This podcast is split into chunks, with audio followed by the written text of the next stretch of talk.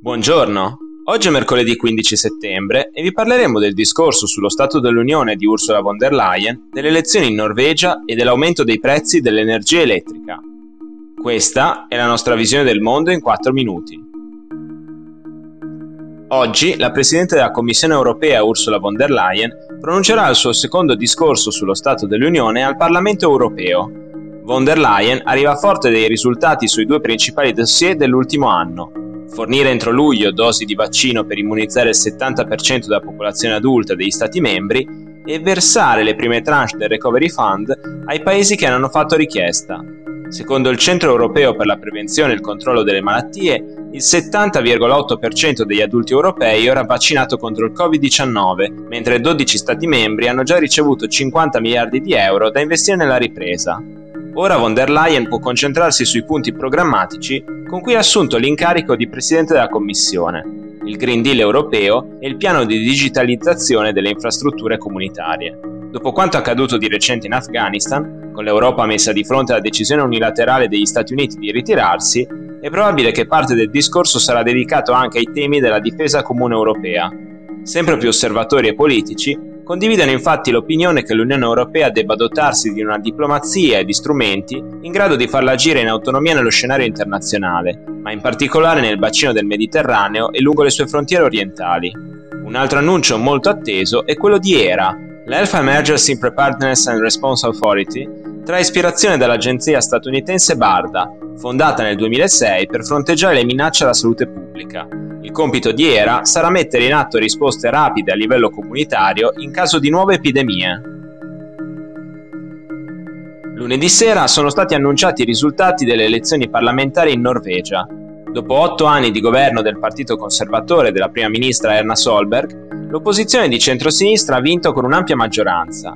Nei prossimi giorni il leader del partito laburista Jona Gahr formerà un governo di coalizione con il partito di centro e il partito socialdemocratico della sinistra socialista. In totale i tre partiti hanno ottenuto 100 seggi sui 169 complessivi del Parlamento norvegese, garantendo loro una maggioranza assoluta di 89 voti. I 48 seggi del partito laburista, sommati a quelli degli alleati, permetteranno a Stor di non dover scendere a compromessi con il Partito Rosso, marxista ed anti-europeista, e con i Verdi, troppo intransigenti per quanto riguarda la gestione dell'industria petrolifera nazionale. I due partiti hanno incentrato la loro campagna elettorale, infatti, su un piano per smantellare l'industria degli idrocarburi norvegesi in pochi anni, in un'ottica di tutela ambientale. Il settore rappresenta però il 40% delle esportazioni totali del paese, occupa il 7% della sua forza lavoro e grazie a un'ottima gestione ha fatto del fondo sovrano norvegese il più ricco del mondo. Per questo tanto il partito laburista quanto quello conservatore sono a favore di una dismissione più graduale, da non completare prima del 2050, utilizzando anche parte dei proventi per completare la transizione ecologica della Norvegia. In occasione del convegno della CGL a Genova, il ministro per la transizione ecologica Roberto Cingolani ha detto che le bollette dell'energia elettrica potrebbero aumentare anche del 40% a partire dal prossimo trimestre.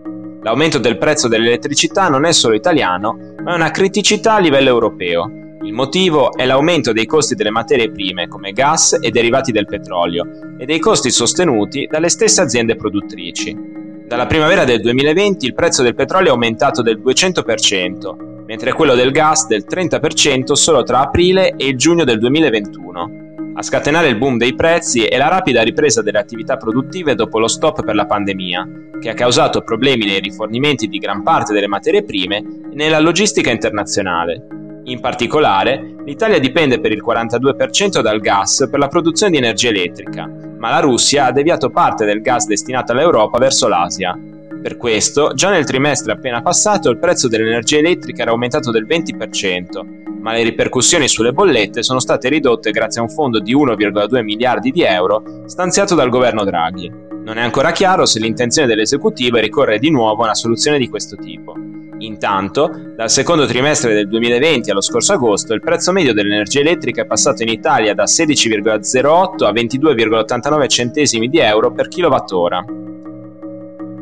Per oggi è tutto, dalla redazione di The Vision, a domani.